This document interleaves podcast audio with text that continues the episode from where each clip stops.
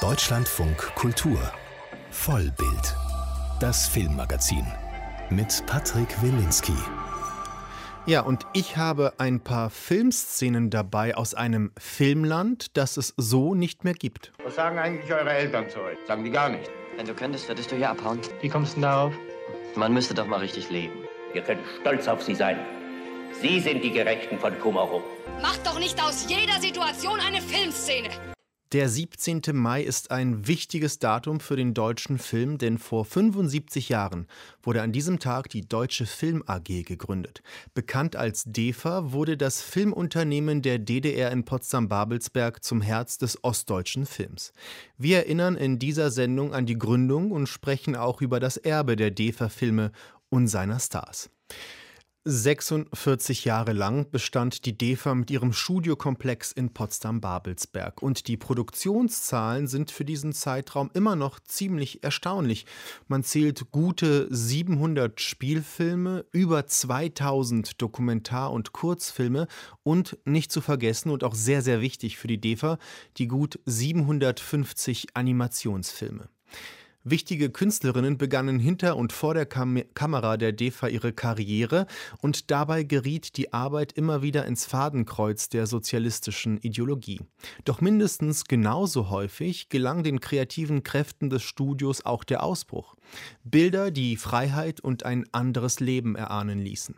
Christian Berndt erinnert an die Geschichte der Traumfabrik der DDR.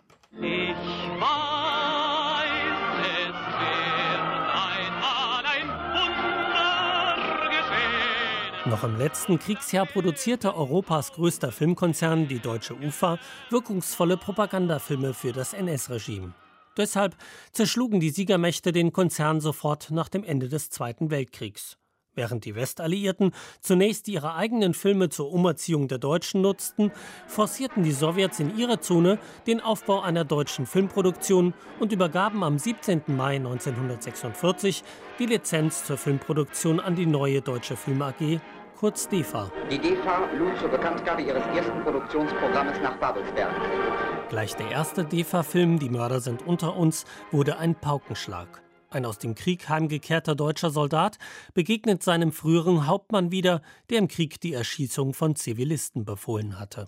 Was wollen Sie denn von mir? Wollen Sie? Ich fordere Rechenschaft, Herr Hauptmann Brückner. Wofür Rechenschaft? 36 Männer, 54 Frauen, 31 Kinder. Munitionsverbrauch 347 Schuss. Da war doch Krieg. Da waren doch ganz andere Verhältnisse. Was habe ich denn heute damit zu tun? Wolfgang Staudte thematisierte ein Jahr nach Kriegsende die Verdrängung der deutschen Kriegsverbrechen. Und Kurt Metzigs Film Ehe im Schatten behandelte 1947 eindringlich die Verfolgung der Juden. Die frühen DEFA-Filme standen ganz im Zeichen demokratischer Aufklärung und wurden international als Ausdruck eines Wandels in Deutschland wahrgenommen. Aber mit der Verschärfung des Kalten Krieges Ende der 40er Jahre verordnete die SED-Führung der DEFA verstärkt sozialistische Propaganda. Trotzdem konnte 1951 noch ein Welterfolg wie Stautes Heinrich-Mann-Verfilmung Der Untertan entstehen. Nach dem Volksaufstand 1953 lockerte sich das kulturelle Klima in der DDR. 1957 drehte Gerhard Klein nach dem Drehbuch von Wolfgang Kohlhase den ersten Film seiner Berlin-Trilogie Berlin-Ecke-Schönhauser, der lebensnah den Alltag von Jugendlichen einfing. Ende der 50er Jahre entwickelte sich in der DDR eine künstlerische Aufbruchsstimmung, die paradoxerweise durch den Mauerbau verstärkt wurde. Denn jetzt schien der Druck wegzufallen, gegen den Westen agitieren zu müssen. Eine neue Generation von Regisseuren setzte sich nun kritisch, aber auch witzig mit dem Sozialismus auseinander, so wie Frank Bayer in Spur der Steine mit Manfred Krug. Ich bin der neue Parteisekretär. Und ich bin Pittiplatsch, der Liebe. Regisseure wie Frank Bayer oder Konrad Wolf nahmen die SED-Forderung nach einem sozialistischen Realismus im Film ernst und schauten mit offenem Blick auf die DDR. Aber der SED ging das zu weit. 1965 verbot sie den gesamten DEFA-Filmjahrgang. Auch den dritten Teil von Gerhard Kleins und Wolfgang Kuhlhases Berlin-Trilogie. Für Kuhlhase ein unerwarteter Schock. Ich war auch relativ ratlos jetzt in dem Sinne, was wollen die denn? Weil es waren ja genau solche Filme unter anderem betroffen, die das, wonach immer gerufen wurde, nach konfliktreichen, auf offene Fragen gerichtete reale Bilder von Wirklichkeit. Anfang der 70er Jahre entspannte sich das Klima nach dem Rückzug Walter Ulbrichts von der Staatsspitze wieder. Wenn ein Mensch kurze Zeit lebt, sagt die Welt, dass er zu früh geht. 1973 kam Heiner Karos Die Legende von Paul und Paula in die Kinos, der fantastisch surreale Weise die Verhältnisse in der DDR ironisch aufspießte und das Recht auf individuelles Glück einforderte. Die DEFA-Filme ab den 70er Jahren richteten den Blick schonungslos auf die Alltagsprobleme in der DDR, wie Karos Film Bis dass der Tod euch scheidet, der drastisch das Thema Gewalt in der Ehe behandelte. Auffallend viele Filme stellten Frauenfiguren ins Zentrum, zum Beispiel Konrad Wolfs Solo Sunny von 1980. Es ist eine Eingabe erfolgt, dass Sie die Mitbewohner Ihres Hauses durch Ihren Lebenswandel belästigen. Ach. Wollen Sie sich dazu äußern? Da wohnt einer bei mir im Haus, der am Toilettenfenster onaniert, genau bei mir gegenüber. Muss ich mir das bieten lassen? So schonungslos der DEFA-Film auf den DDR-Alltag blickte, so empathisch folgte er den Figuren. Das zeichnete auch Heiner Karos Film Coming Out aus, der als erster Kinofilm in der DDR das Thema Homosexualität aufgriff. Haben Sie heute Nacht schon den, den Matthias gesehen, mit dem ich neulich... Wissen Sie vielleicht, wo der wohnt? Hier weiß keiner, wie der andere heißt und wo er wohnt. Hier ist jeder allein und jeder hat Angst. Coming Out hatte am 9. November 1989 Premiere. Am selben Abend fiel die Mauer und die mit großer Spannung erwartete Vorführung ging unter so wie alle DEFA-Filme, die noch bis zum Verkauf der Filmgesellschaft 1992 gedreht wurden. Christian Berndt mit seinem Ritt durch die DEFA-Geschichte. Eine Geschichte, die er in einem Feature noch viel ausführlicher erzählen wird. Dann kommen auch weitere Zeitzeugen noch zu Wort. Und zu hören ist das Ganze kommenden Mittwoch in unserem Programm ab 19.30 Uhr im Zeitfragen-Feature.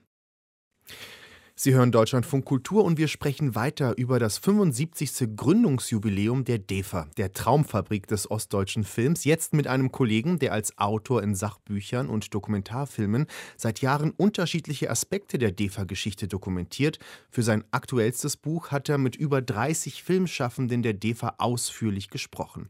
Im Gespräch, so heißt das Buch, Knut Elstermann befragt ostdeutsche Filmstars. Und vor der Sendung konnte ich mit Knut Elstermann sprechen. Hallo. Ja, hallo.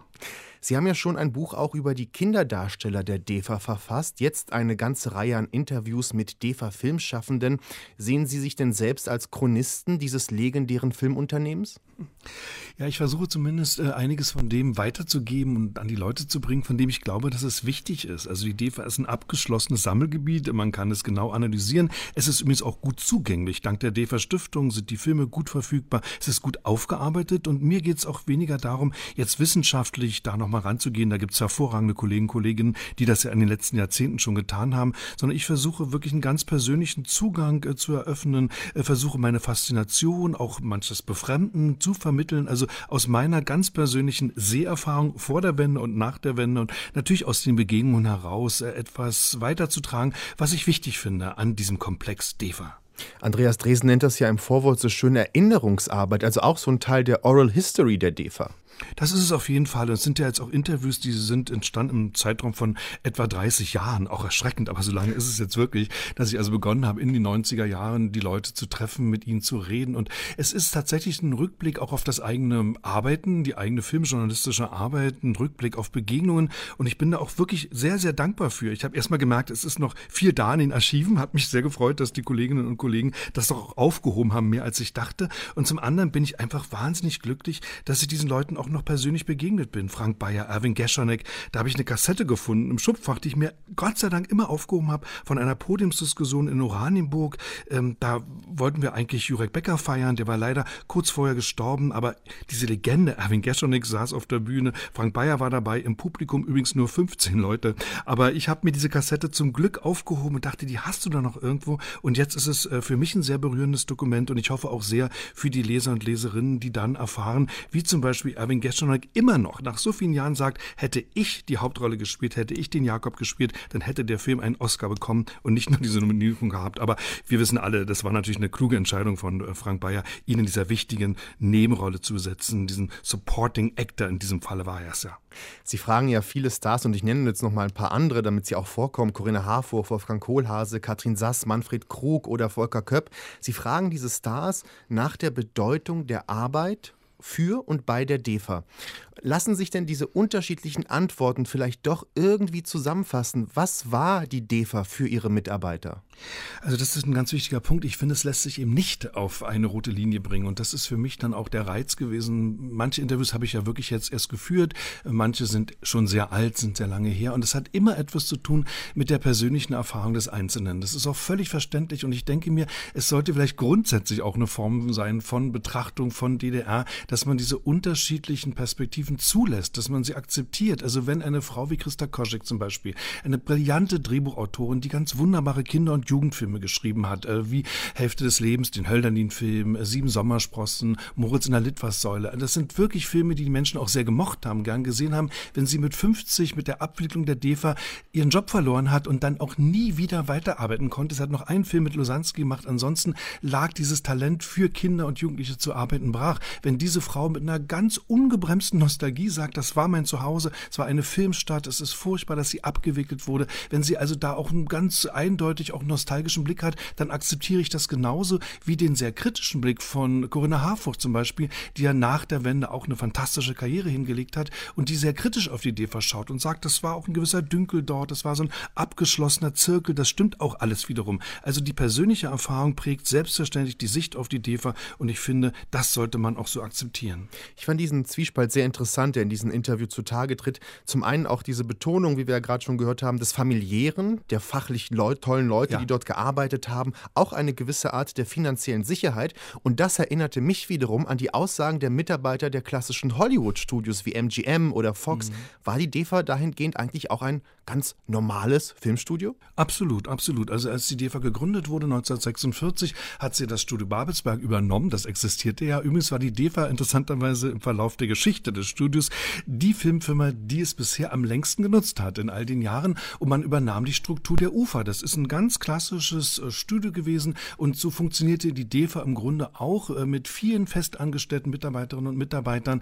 mit dem Fundus, der heute noch existiert, Kostüm, Requisite, mit Dramaturgieabteilungen, einzelnen Arbeitsgruppen. Also das hat mich auch oft erstaunt, dass man da so relativ einfach diese Struktur übernommen hat, dass sie weitergewirkt hat. Und Sie haben recht, es war auf der einen Seite für die Künstler und Künstlerinnen natürlich auch eine ganz wunderbare Sicherheit. Man hatte diese Klarheit, man wusste, wir können unsere Stoffe entwickeln, gerade im Kinder- und Jugendbereich ganz wichtig, dass man da viel Zeit hat, Kinder casten kann. Auf der anderen Seite, und das versuche ich am Buch auch äh, durchaus zu erfragen, ist es eine zwiespältige Sache. Also in kreativen Berufen Festanstellung schafft Sicherheit, kann aber auch ein goldener Käfig sein. Man kann so einen Mann zum Beispiel wie Heiner Caro, wenn man nicht will, dass er einen Film macht, jahrelang, es waren sieben, acht Jahre, beschäftigen mit Projekten. Er hat dann jeden Monat sein Gehalt bekommen, aber man wusste im Grunde genommen, die Stasi-Akten geben das her, dass er diesen Simplicissimus niemals drehen wird, weil er viel zu teuer ist für die DEFA. Also das ist ein Zwiespalt, der gehört zum Wesen dieses Studios dazu. Es war auf der einen Seite eine Sicherheit, auf der anderen Seite war es aber auch dadurch gut zu kontrollieren, durch diese Festanstellungen, durch diese festen Strukturen.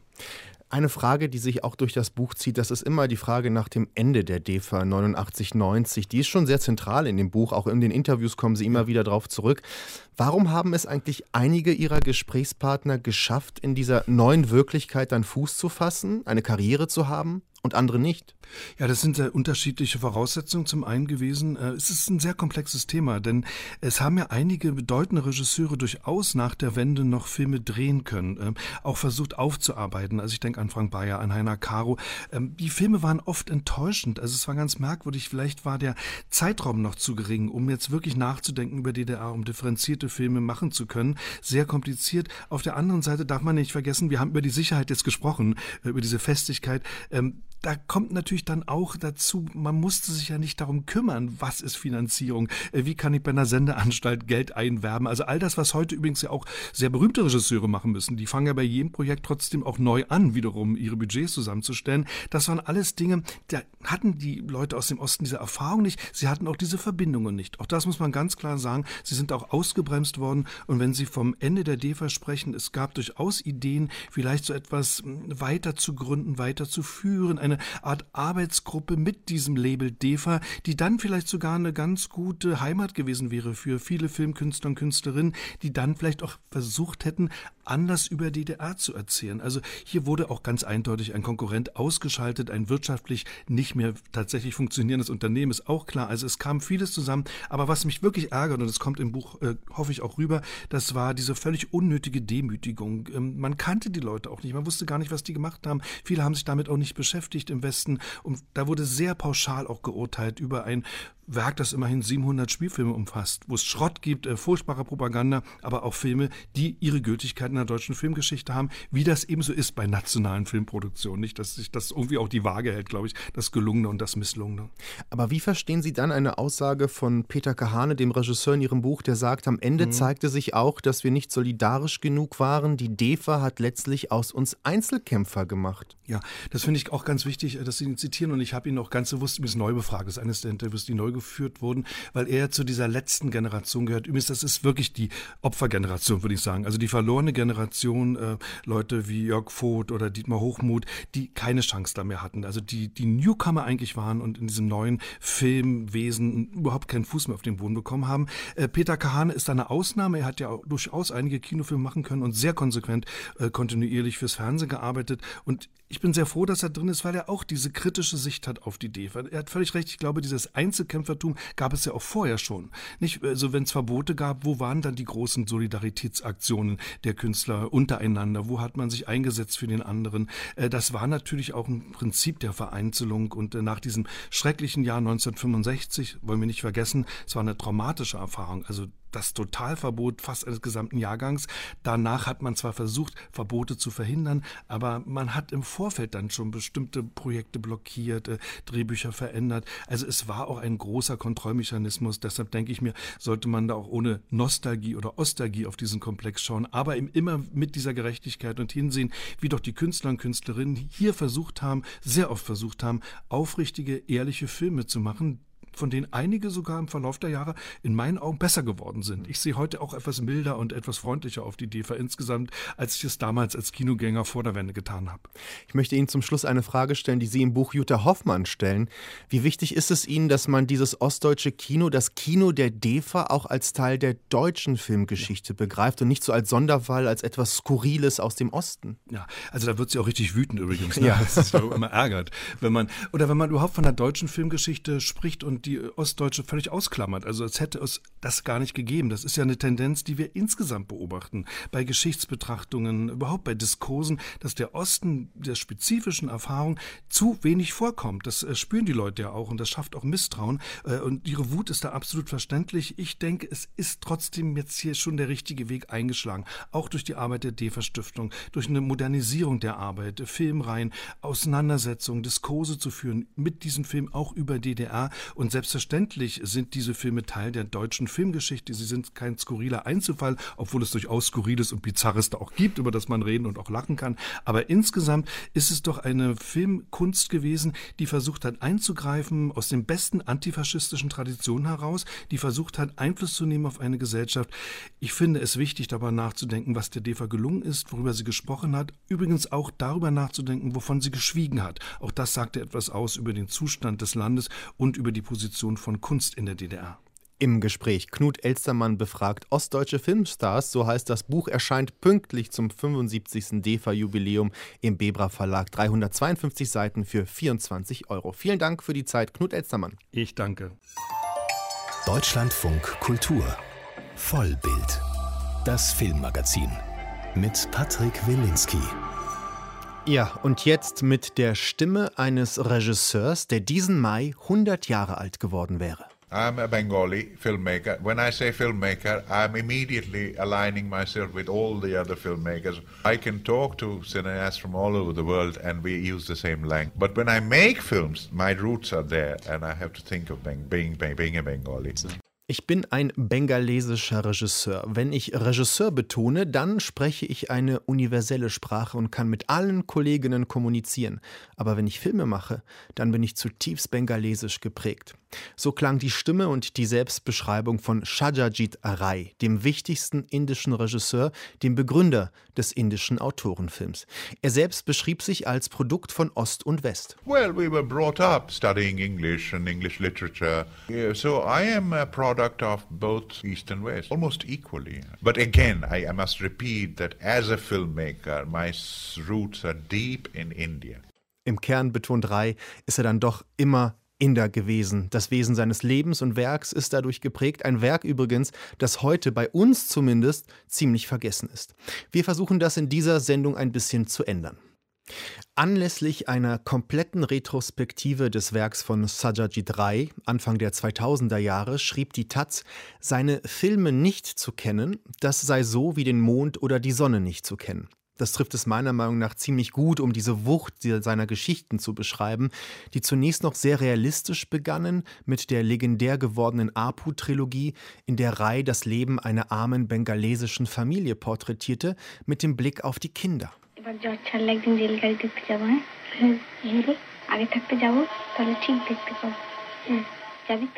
Später wurde sein Werk dann vielfältiger, bunter, es änderte den Ton und öffnete sich auch zum Beispiel für das Musical, wie hier in Die Abenteuer von Guppy und Baga von 1969.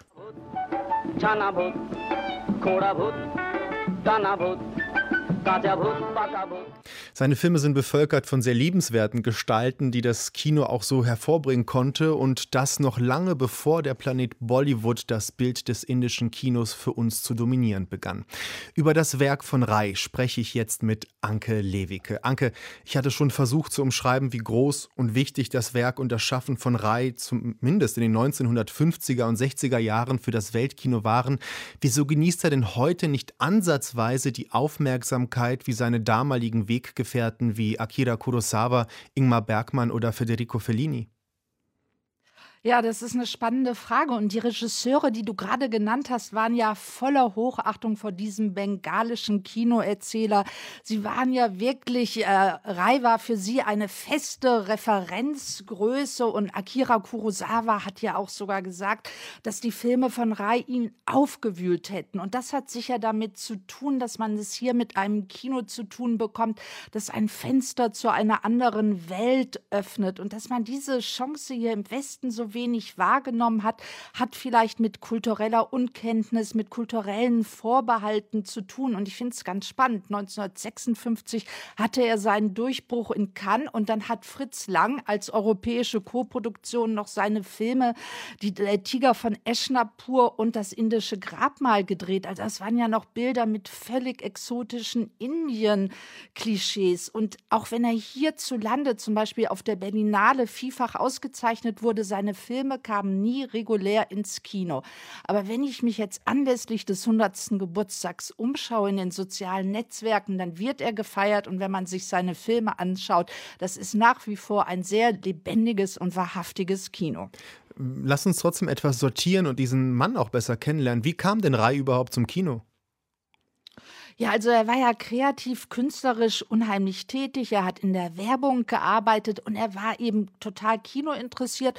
Und deshalb hat er 1947 die Film Society von Kalkutta gegründet und direkt dann einen programmatischen Aufsatz geschrieben. Ich kann nicht glauben, dass es ein Land hier, Indien, solche Meisterwerke der Literatur, Musik und Malerei veröffentlicht hat. Aber warum werden die Filmkünstler nicht inspiriert? Dabei muss dieser Filmkünstler doch nichts anderes tun, als die Augen und Ohren zu öffnen. Und das hat er dann gemacht mit seinem Kino. Und es war Jean Renoir, der ihn aufgefordert hat, das endlich zu tun. 1950 hat der französische Regisseur in Indien seinen Film Der Fluss gedreht. Dort haben die beiden sich kennengelernt und danach hat dann einfach Rai angefangen, seinen ersten Film zu drehen, eben die Apotriologie der der erste Film davon und das eben nach seinen neorealistischen Vorbildern an Originalschauplätzen mit Laiendarstellern. Ja, das ist sowieso, glaube ich, das zentrale Werk, für das er immer in Erinnerung bleiben wird, diese Apu-Trilogie. Wer ist denn Apu und wieso verdient diese Filmfigur gleich drei Filme? Da können wir ja mal bei der Formulierung Augen und Ohren öffnen bleiben. Also für Rai war das Filmemachen eine Möglichkeit, sein Land und dessen Bewohnerinnen und Bewohner näher kennenzulernen, die Vielfalt des Lebens auf die Leinwand zu projizieren. Und dieser Apo ist für ihn ein Medium gewesen, das uns das Panorama einer Gesellschaft erschließt. Eigentlich ist diese Trilogie auch ein Entwicklungsroman. Also wir lernen das bitterarme dörfliche Leben kennen, die Stadt, die verschiedenen Schichten, das rigide Kastensystem, archaische Lebensweisen treffen auf den Aufbruch eines Landes in die Moderne. Und das klingt jetzt alles so nach trockenen Begrifflichkeiten, aber bei Rai betritt man die Welt und lernt diese Konflikte wirklich mit den äh, Figuren ganz hautnah mit. Und dass diese Filme so eine große und schöne Anschaulichkeit haben, entsteht durch die Fülle der Details. Und da muss man einfach nur die spielenden Kinder in all seinen Filmen sehen. Mal ist das ein selbstverliebtes, fast poetisches Spielen und dann schon wieder ein Spiel, das die Brutalität der Welt enthält. Es heißt ja immer, und es ist auch eher so eine Schublade, die ich gar nicht so mag, dies wären alles sozialkritische Filme. Worin bestand denn die Kritik an der bengalesischen oder indischen Gesellschaft? Ja, das ist eine spannende Frage, auch weil dieser Begriff sozialkritisches Kino, der geht ja immer so von einer Außenperspektive aus, aber die gibt es in diesen ruhigen Einstellungen bei Rai gar nicht. Also die Konflikte, die schwierigen Lebensbedingungen treten hier erst allmählich ins Bild und so auch die Situation der Frau in Indien. Darum geht es ja vielfach in seinen Filmen und die lernen wir eben aus ganz verschiedenen Perspektiven kennen. Das ist mal ein sechsjähriges Mädchen aus dem Land, dann ist es eine gierige Ehefrau, dann eine einsame Frau, die die Welt eben immer nur mit dem Fernglas beobachtet oder eine ältere Tante, die dann von der bitterarmen Familie quasi weggeschickt wird, um im Wald zu sterben. Und diese Frauen, das sind jetzt keine Platzhalterinnen für Ideen und auch keine Angriffsziele für Kritik. Das kommt so alles aus dem Leben bei Rai heraus. Aber gegen Ende seines Schaffens sind dann die Werke doch auch düsterer, würde ich sagen. Und das Kastensystem, vor allem die Religion in Indien, wird auch sehr direkt kritisiert. Ja, auf alle Fälle. Also diese Haltung, die du da gerade formulierst, ist immer deutlicher geworden und am schönsten kann man das vielleicht bei seinem letzten Film noch mal sehen, der auch sehr autobiografisch ist, Angantuk. Da geht es um einen weit gereisten Onkel, der jahrzehntelang weg war, jetzt wieder zu seiner Familie zurückgeht und der spricht eben ganz offen aus, dass das Kastensystem schädlich ist und auch, dass die religiöse, die Religion, wenn sie organisiert ist, die Menschen einfach auseinanderbringt. Also da wurde er immer klarer und das sprechen seine Filme auch immer deutlicher aus.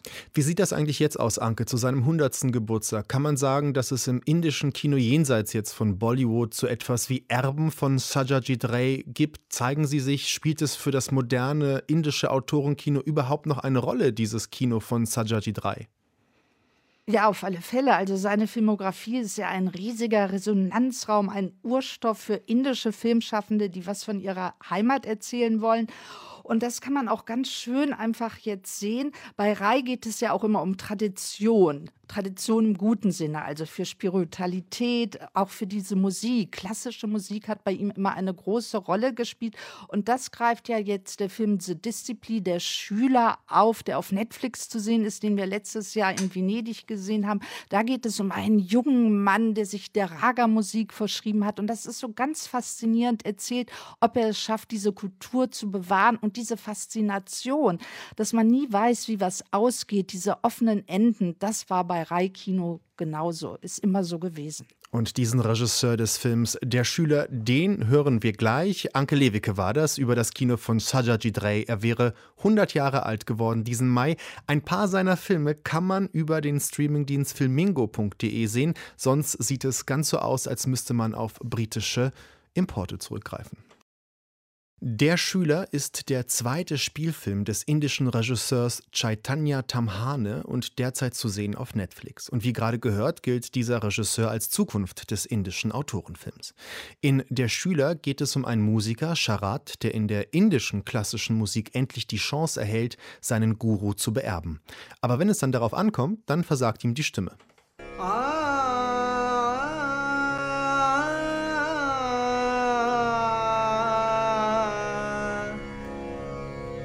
रागाच्या माध्यमातून परमेश्वरापर्यंत पोहोचण्याची वाट दाखवली आहे Fremde Töne, über die ich diese Woche mit dem Regisseur Chantanya Tamhane in Mumbai sprechen konnte. Und ich wollte zunächst von ihm wissen, was ihn denn an der indischen klassischen Musik überhaupt interessiert. Ich habe ein wirklich interessantes Verhältnis zur klassischen Musik Indiens. Denn Sie müssen wissen, dass diese Musik hier in Indien eine eher kleine Subkultur ist, die nur wenige Menschen wahrnehmen. Nur eine kleine Gruppe kennt sich wirklich aus mit der Geschichte dieser Tradition, die einmal wesentlich populärer war. Als ich Anfang 20 war, hatte ich mit dieser Tradition ein großes Problem. Ich wollte nichts damit zu tun haben. Ich konnte diese Musik nicht von ihren Ritualen trennen. Nur ein Beispiel. Als Schüler muss man immer die Füße seines Gurus berühren, wenn man ihn trifft. Der ganze Diskurs von Unterwürfigkeit, Ehrfurcht und Respekt, der hier mitschwingt, ist mir ein Graus. Ich lehnte das rein politisch ab. Aber irgendwie konnte ich mich von der reinen Musik nicht trennen. Mich begannen auch die ganzen mythischen Figuren dieser Szene zu interessieren, diese ganzen Gurus und Genies, die kultisch verehrt werden. Und so hat mich das dann doch alles interessiert. Ich las viel über die Geschichte und plötzlich reizten mich die ganzen Widersprüche dieser Kunst. Es wurde ein tolles dramatisches Setting für eine Geschichte, die zwar universeller Natur, aber dann doch sehr konkret in der Raga-Szene verankert ist became so much more accentuated in this setting. So that's how it all happened. Wie würden Sie denn den Grundkonflikt der Hauptfigur Sharat beschreiben? Geht es um das Erreichen einer Meisterschaft? You know, I mean, of course, in the film, Sharat is maybe preoccupied with im Grunde ja. Charat, so wie wir ihn kennenlernen, ist besessen davon, eine Art der Meisterschaft zu erlangen. Und ich würde sagen, dass die Raga-Musik eines der wenigen Gebiete in Indien ist, auf dem einige Menschen wirklich Meisterschaft erlangt haben. Dramaturgisch betrachtet geht es bei mir bei Charat aber noch um etwas anderes. Er steht für mich stellvertretend für alle Idealisten und Träumer, die an die Grenzen ihres Traums stoßen. Deshalb ist die Musikszene austauschbar. Charat hätte auch ein Basketballspieler sein können oder ein Unternehmer. In Der Schüler geht es also um einen Menschen, der genau weiß, was er alles bräuchte, um seinen Wunsch zu erfüllen. Er hat zudem so viel Arbeit reingesteckt, er hat auf Dinge verzichtet, aber es gelingt ihm nicht. Es fehlt ihm das letzte bisschen. Und das Drama von Charat ist, er weiß es. Das fand ich sehr spannend. Also es geht in gewisser Hinsicht um das Scheitern, nicht wahr? Wie ist das eigentlich für Sie als Künstler, das Thema Scheitern? Wie gehen Sie damit um? Welche Rolle spielt das für Sie? What about failing? No, you are absolutely right, you know, and this is a, a societal construct. Sie treffen da einen entscheidenden Punkt. Versagen ist für mich zunächst einmal ein gesellschaftliches Konstrukt. Das Nichterfüllen von Erwartungen wird immer stärker aufs Individuum abgewälzt, weil wir den Sieger und den Sieg so glorifizieren. Es geht in unserer leistungsorientierten Welt immer nur um die Sieger, um die, die es geschafft haben. Aber was ist mit den anderen 99 Prozent? Diese Fragen habe ich mir selbst beim Schreiben des Films gestellt. Was erachte ich als Erfolg? Die Freude beim Drehen? Ist es das Glücksgefühl danach? Und natürlich, Sie haben recht, das Versagen verfolgt mich. Der Gedanke daran ist für einen Künstler immer präsent. Aber ich tröste mich mit dem Gedanken, dass selbst wenn mir so etwas passieren sollte, dass ich mich selbst wieder an den Haaren aus dem Sumpf ziehen werde. Was war eigentlich Ihr visueller Plan für der Schüler? Sie haben einen sehr eigenwilligen Stil. Sie zeigen zum Beispiel die Musikperformances sehr realistisch zurückgezogen. Dann gibt es aber nachts zum Beispiel sehr stilisierte Kinomomente. Wie haben Sie das erarbeitet? You know, we wanted the visual language of the film to complement the psychological journey of the character. Wir wollten, dass der visuelle Stil die psychologische Reise des Helden spiegelt. Für das erste Drittel des Films haben wir deshalb mit anamorphen Linsen gearbeitet, damit Charats Welt etwas oldschoolig daherkommt. Mit dem Verlauf der Zeit, wenn die Welt um Charat moderner wird, sollte sich das auch in den Bildern zeigen. Wir haben dann stärker auf digitale Kameras gesetzt. Das gleiche gilt für die Farben des Films, als auch für die Stadt Mumbai, die sehr wichtig ist. Auch sie macht eine Zeitreise durch. Der Film beginnt ja in den 1990er, geht über die 2000er Jahre und endet in der Zukunft im Jahr 2022. Alle Gewerke haben dafür ihr Bestes geben müssen, um so quasi holistisch die Reise unseres Helden in Bilder zu fassen. Hinzu kam die Herausforderung, die Musikperformances zu filmen. Es ist schwer, in einem visuellen Medium der Komplexität von Musikerfahrung gerecht zu werden, aber ich denke, uns ist das ganz gut gelungen. Es geht Ihnen ja auch um die Dialektik von Tradition und Moderne. Charat sieht zum Beispiel im Fernsehen immer so eine Art TV-Show, in der die besten Musiker des Landes gegeneinander antreten. Die Kunst wird hier kommerzialisiert. Was haben Sie versucht, in diesen Momenten zu zeigen?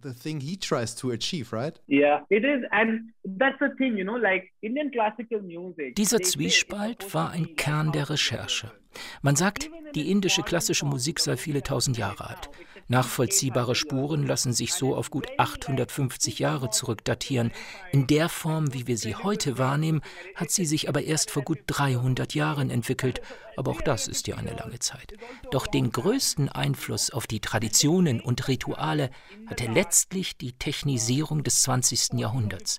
Die Aufnahmetechnik, Mikrofone, Boxen, vom Einfluss des Internets ganz zu schweigen. Es ist jedenfalls sehr interessant zu sehen, wie das alles diese traditionelle Musik beeinflusst und ändert. Es ist unglaublich, wie stark diese uralte Kunst fundamental erschüttert wird durch unser digitales Zeitalter. Und das gilt für alle Künste und selbst für den Journalismus. Und ganz sicher gilt es auch für das Kino. Und ich bin auch Teil dieses Prozesses und muss mich dazu verhalten. Um das besser zu verstehen, habe ich diesen Film gemacht. Charat probiert ja, seine Krise durch den Blick in die Vergangenheit zu verarbeiten. Wie machen Sie das eigentlich als Regisseur? Beziehen Sie sich auch auf die Filmgeschichte? Welche Rolle spielt sie überhaupt für Sie? I mean, of, of course, I'm inspired by film history. It, it's important. I think it's important to. Natürlich bin ich von der Filmgeschichte inspiriert. Ich sehe viel und versuche auch das Gegenwartskino zu verfolgen. Es ist mir aber wichtig, nicht in Nostalgie zu ertrinken, denn man kann auch in der Vergangenheit versanden. Das Kino, die audiovisuelle Kunst, sie verändert sich gerade drastisch. Aber alle Dinge sind ständig in Bewegung. Wir müssen uns dazu verhalten. Wenn ich mich durch die Filmgeschichte schaue, dann merke ich, wie groß und beeindruckend viele Filme sind, wie viel ich da noch lernen kann. Gleichzeitig erfüllt es mich mit tiefer Demut, wie ernst und tiefgründig die Meister des Kinos diese Kunst bereits beherrscht haben. Ich erwische mich manchmal bei dem Gedanken, dass ich nie in der Lage sein werde, dieses Level an Perfektion zu erreichen. Da geht es mir wie Charat in meinem Film.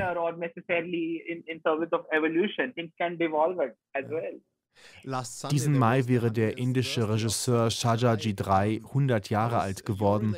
Ist das eigentlich jemand, auf den Sie sich mit knapp 35 Jahren beziehen? Er gilt ja für viele als bester indischer oder genauer gesagt als bester bengalesischer Regisseur.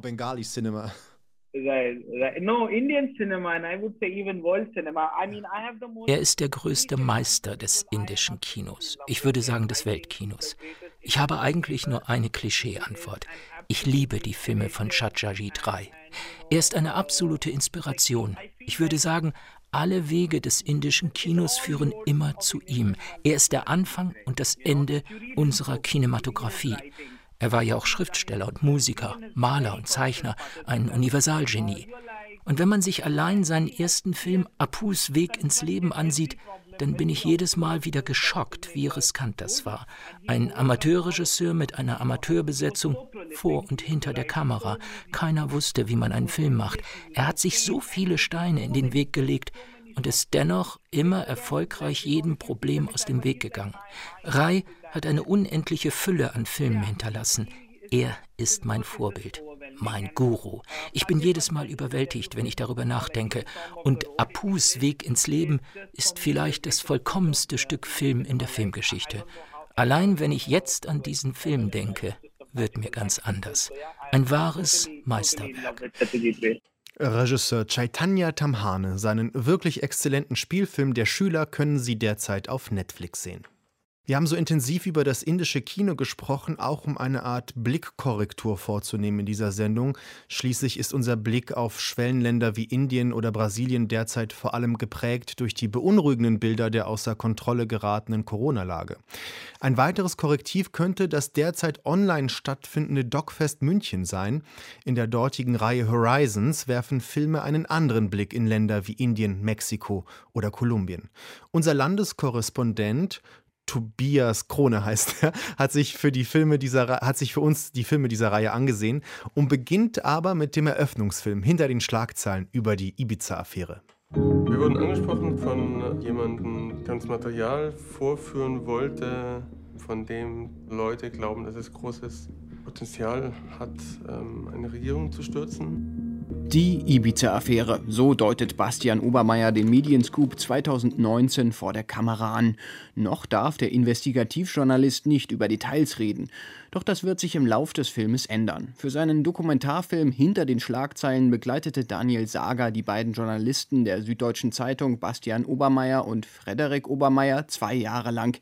Deren verschwiegene Arbeit wie die Aufdeckung der Panama Papers ist ein denkbar schwieriges Sujet für einen Dokumentarfilm, der ja Bilder braucht und auskunftsfreudige Protagonistinnen der Einblick in diese Arbeit, wie Wahrheitsfindung äh, stattfindet für den Journalismus, wie hart das geprüft wird und wie die Rechtslage auch ist, sowas zu veröffentlichen, ist ein äh, total spannender und wichtiger Einblick in eine ganz zentrale Arbeit unserer Gesellschaft, nämlich die Aufklärung durch Medien. Erläutert Daniel Sponsel, Leiter des Dogfest München, den Eröffnungsfilm in diesem Jahr. Tatsächlich sind die letzten Tage vor Veröffentlichung der Ibiza-Affäre spannendes Kino. Interessant, auch die SZ-Profis werden richtig nervös, wenn sie die beschuldigte Seite ihrer Story am Telefon haben.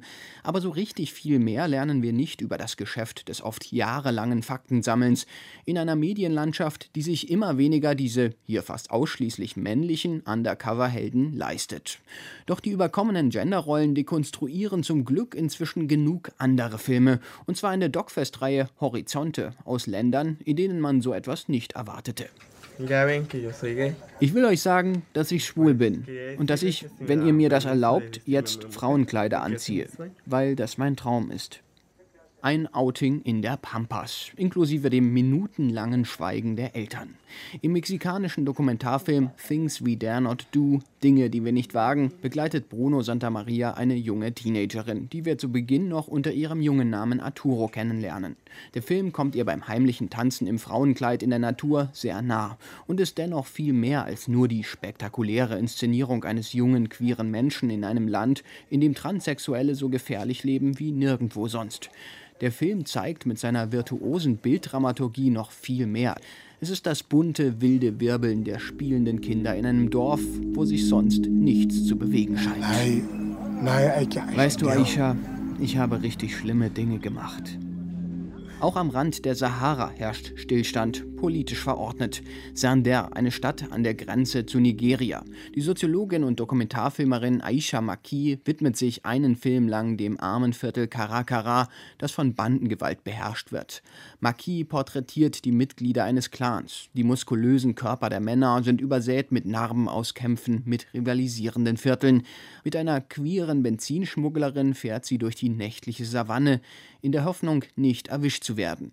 Maki gelingt ein melancholisches, fesselndes und poetisches Porträt einer afrikanischen Generation, die von Europa träumt, die den Einmarsch von Boko Haram fürchtet und die in der Brutalität ihres Alltags die eigene Machtlosigkeit erkennt, gegenüber einer Globalisierung, die über sie hinwegrollt. Ich bin hier, weil ich meine Adoptionspapiere einsehen möchte. Der Fortschritt in den Gesellschaften der südlichen Halbkugel, er birgt auch seine Ambivalenzen. Selten werden diese wohl so sichtbar wie in Between Fire and Water. Der junge Mann Camilo ist das Kind einer schwarzen Sexarbeiterin, die er nie kennengelernt hat. Aufgewachsen ist er bei Adoptiveltern im Hochland Kolumbiens, beim Stamm der Kiathinga. Während die Eltern und die Gesellschaft um ihn herum immer mehr zu ihren lange unterdrückten indigenen Wurzeln finden, fühlt sich Camillo immer fremder und macht sich auf die Suche nach seiner Mutter. Ein Film, der sich der ebenso schwierigen wie relevanten Frage widmet, kann die postkoloniale Welt eine Heimat für alle werden. Es begann bei mir mit Berührungen und hörte mit Vergewaltigungen auf. Es ist ein Schwein. Ein Ortswechsel nach Kanada, dem Gastland des Dogfests. Gerade die englischsprachigen kanadischen Dogfilme sind so gut wie alle ästhetisch perfekt auf das kühle Netflix-Format gebracht.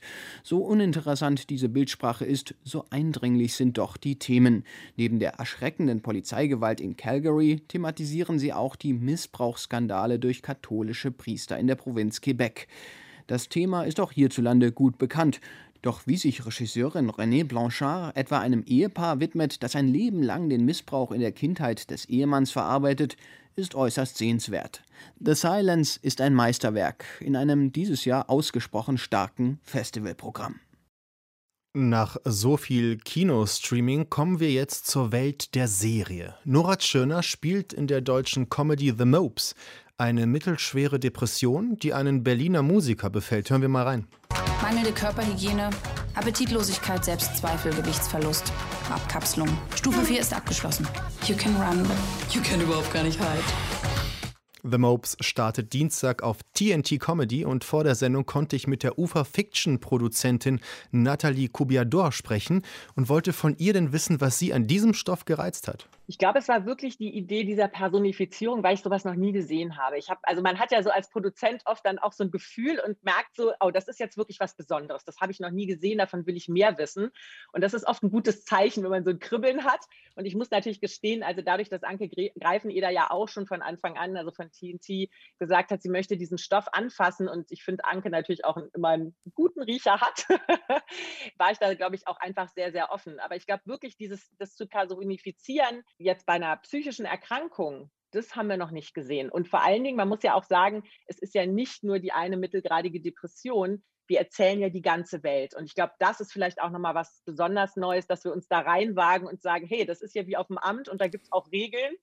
Und ne, also jeder hat so seine Funktion und wird da ausgebildet. Und das ähm, hat mich total angesprochen. Es ist so eine Art Ministerium der psychischen Krankheiten. Und es ist ein sehr deutsches Ministerium, hatte ich das Gefühl, also sehr bürokratisch. Es ist sehr deutsch. Es ist sehr humorlos da bei denen, muss man sagen.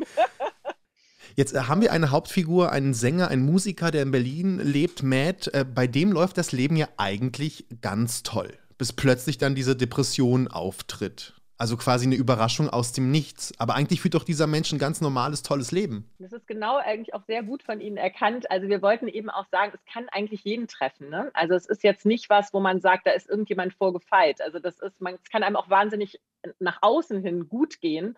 Aber ähm, ich glaube, wie wir ja wissen, sehr viele Leute, die sehr erfolgreich sind, sehr viel Geld haben und äh, vielleicht das tollste Leben auf Instagram führen, ich weiß es nicht, haben Depressionen. Ne? Und das war uns, glaube ich, sehr, sehr wichtig, jemanden zu zeigen, auch jetzt im Alter von Matt, der ja eher so Anfang Mitte 30 ist, nicht zu sagen, wir haben jetzt einen Mann, der ist vielleicht in den 40ern und hat eine Midlife-Crisis.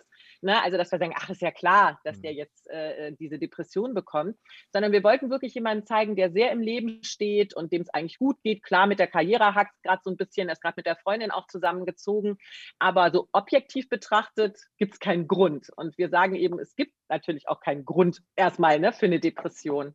Also deswegen war das schon sehr bewusst gewählt von uns. Er hat ja auch so einen Widerstand erstmal gegenüber seiner Depression, was verständlich ist, wenn man sich das nicht eingestehen möchte. Auf dieser Ebene finde ich, äh, ist alles psychologisch. Aber wenn ich mir dann Nora Tschirners Figur ansehe, die Monika, die Depression, die einen Namen bekommt, auch sie hat ja ein Problem. Sie gerät ja viel zu nah an ihren Fall dran. Können Krankheiten Mitleid zeigen? Ich finde das eine sehr spannende Konstruktion. Das ist so ein bisschen so ein Kniff von uns natürlich gewesen, weil wir zeigen ja auch immer am Anfang, so die erste Regel ist, man muss Abstand zu den Fällen halten. Das weiß man aber natürlich auch aus dem therapeutischen Bereich. Ne? Auch der Therapeut darf sich natürlich nicht dem Fall annähern. Ne? Das gibt ja diese Abstandsregelung. Also das bespielen wir hier so ein bisschen.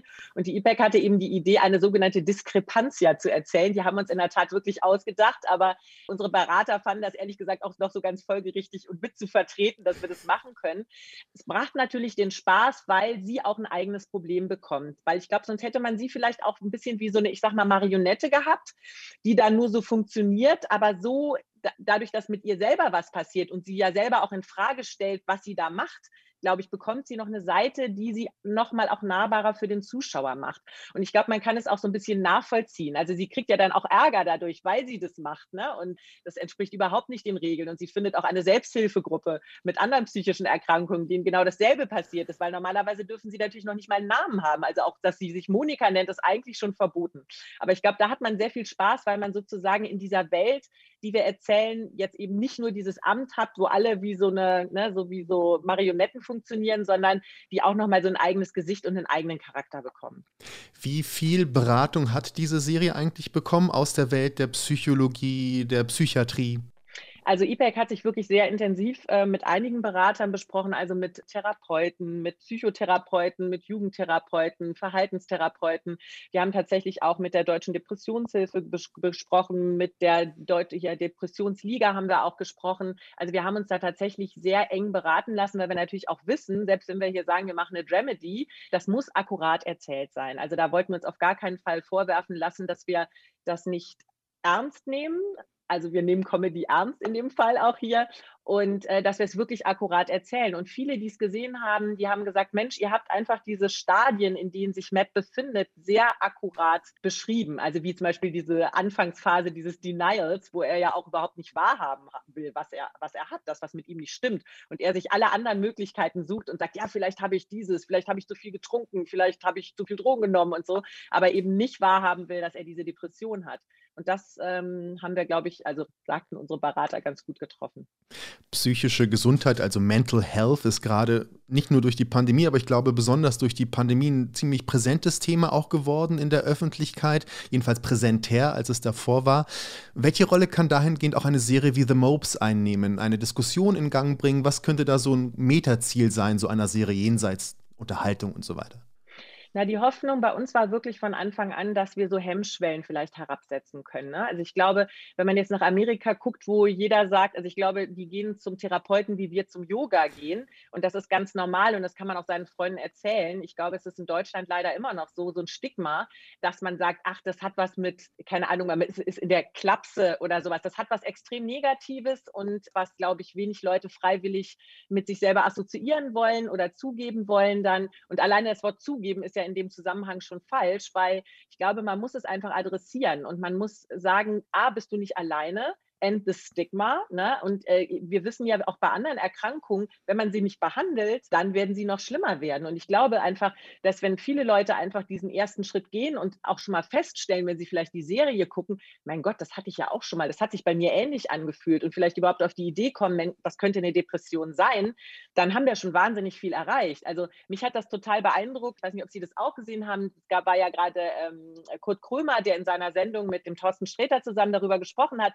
Und ich fand das auch so beeindruckend, weil er gesagt hat, dass er sich wahrscheinlich seit Jahren schon mit einer Depression rumschlägt, aber ihm nicht bewusst war, also dass er quasi erst seit letzten Sommer diese Diagnose eigentlich gestellt bekommen hat und selber wusste, das ist das und ich muss jetzt in eine Klinik gehen, um mich behandeln zu lassen. Und ich habe auch gedacht, Mensch, wenn vielleicht ne, Menschen unsere Serie gucken und vielleicht sich erstmal gut unterhalten fühlen und auch vielleicht wegen Nora gucken und dann merken, Mensch, da gibt es so Parallelitäten und ich lasse das mal abchecken und ich bin nicht alleine damit und ich mache diesen Schritt zum Arzt oder zum Therapeuten, dann wären wir schon wahnsinnig glücklich. Produzentin Nathalie Kudiabor zuständig für die Serie The Mopes zu sehen ab Dienstag auf TNT Comedy. Top 5 Haben Sie schon eine oder stehen Sie kurz davor oder warten Sie noch? Auf eine Impfung gegen das Covid-Virus. Kaum ein anderes Thema steht derzeit so im Fokus wie das Impfen. Anlass für Hartwig Tegeler, sich mit Nadeln und Spritzen in der Filmgeschichte zu beschäftigen. Lust auf den Film? Setzen Sie die gelbe Kanüle auf. Stellen Sie die Ampulle vor sich ab. Halten Sie die Spritze nun vor sich. All dies erlangen Sie durch einen kleinen Nadelstich. Platz 5 ein kleiner Stich mit der Nadel für Jack. One small for a man, one giant for mankind. Die Reise ins Ich von Joey Dante 1987. Und zwar alles für die Forschung, beziehungsweise den wegweisenden Mikrochip, den Dennis Quaid als abgehalfterten Piloten Tuck in miniaturisierter Form nicht in den Körper des weißen Kaninchens bringt, sondern, ups, in den des tollpatschigen Supermarktkassierers Jack alias Martin Short.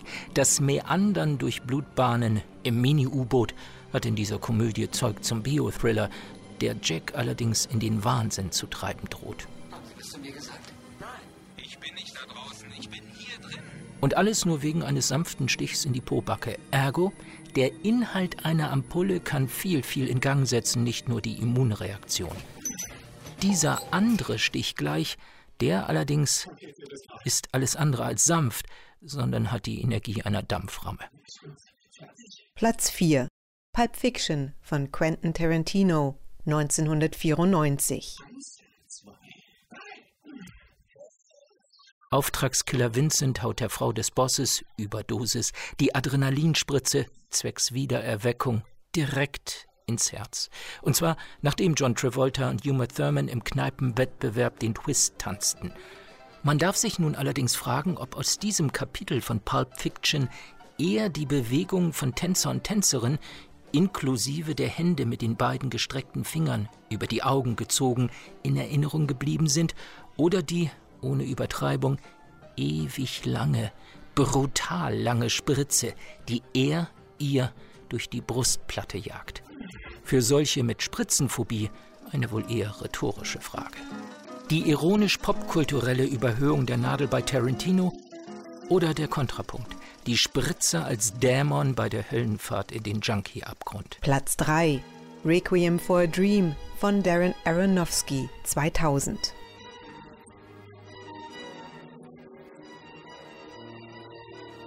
Der nächste Schuss als einziges Lebensziel. Alles beginnt mit der Geschäftsidee.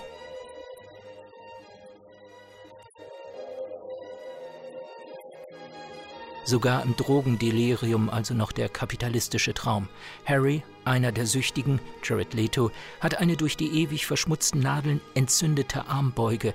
Am Ende ist der Arm amputiert. Der Traum scheitert nicht nur an der Sucht, sondern auch an der brutalen Struktur des Geschäfts. Und die Violinen bzw. das Violoncello des Kronos Quartetts reiben auf unseren Nervenenden, wenn wir diese Totenfeier sehen.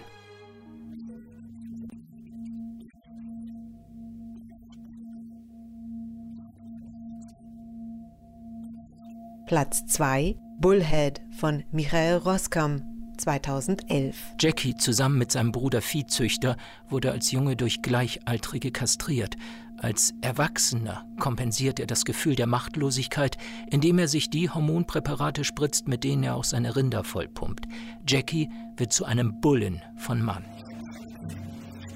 In der Spritze, die er sich Tag für Tag setzt, steckt eine unheimliche Kraft, aber sie hat nichts Heilendes, sondern ist wie ein Aphrodisiakum des Hasses, auch Selbsthasses. Am Ende explodiert dieser Mix aus physischem und psychischem in einer Gewaltorgie, wie hätte es auch anders kommen können. Die Verelendung durch die Spritzen, die Filmspritzen und ihr Gegenteil, die Rettung durch eine Injektion. Platz 1 Contagion von Steven Soderbergh 2011. Heute wirkt dieser zehn Jahre alte Film über eine weltweite Pandemie auf bedrückende, ja beängstigende Weise prophetisch. Und dann naht die Rettung. Vor zehn Jahren wirkte Steven Soderberghs Spielfilm dabei wie eine kühle Doku. Das Ende von Contagion heute noch einmal zu sehen, zu sehen, wie Lawrence Fishburne als Chef der US-Seuchenbehörde dem Kind des Hausmeisters und seiner eigenen Frau die lebensrettende Injektion gibt, wirkt nun allerdings von einer großen emotionalen Intensität. Die Abstraktion, die Nicht-Nachvollziehbarkeit einer solchen Szene hat sich historisch aufgelöst. Spitze Spritzen, die Top 5 Kolumne von Hartwig Tegeler. Und wieso Parkbänke in Barcelona die perfekten Parkbänke sind, das erfahren Sie gleich bei uns im Programm. Viel Spaß dabei wünscht Patrick Wilinski.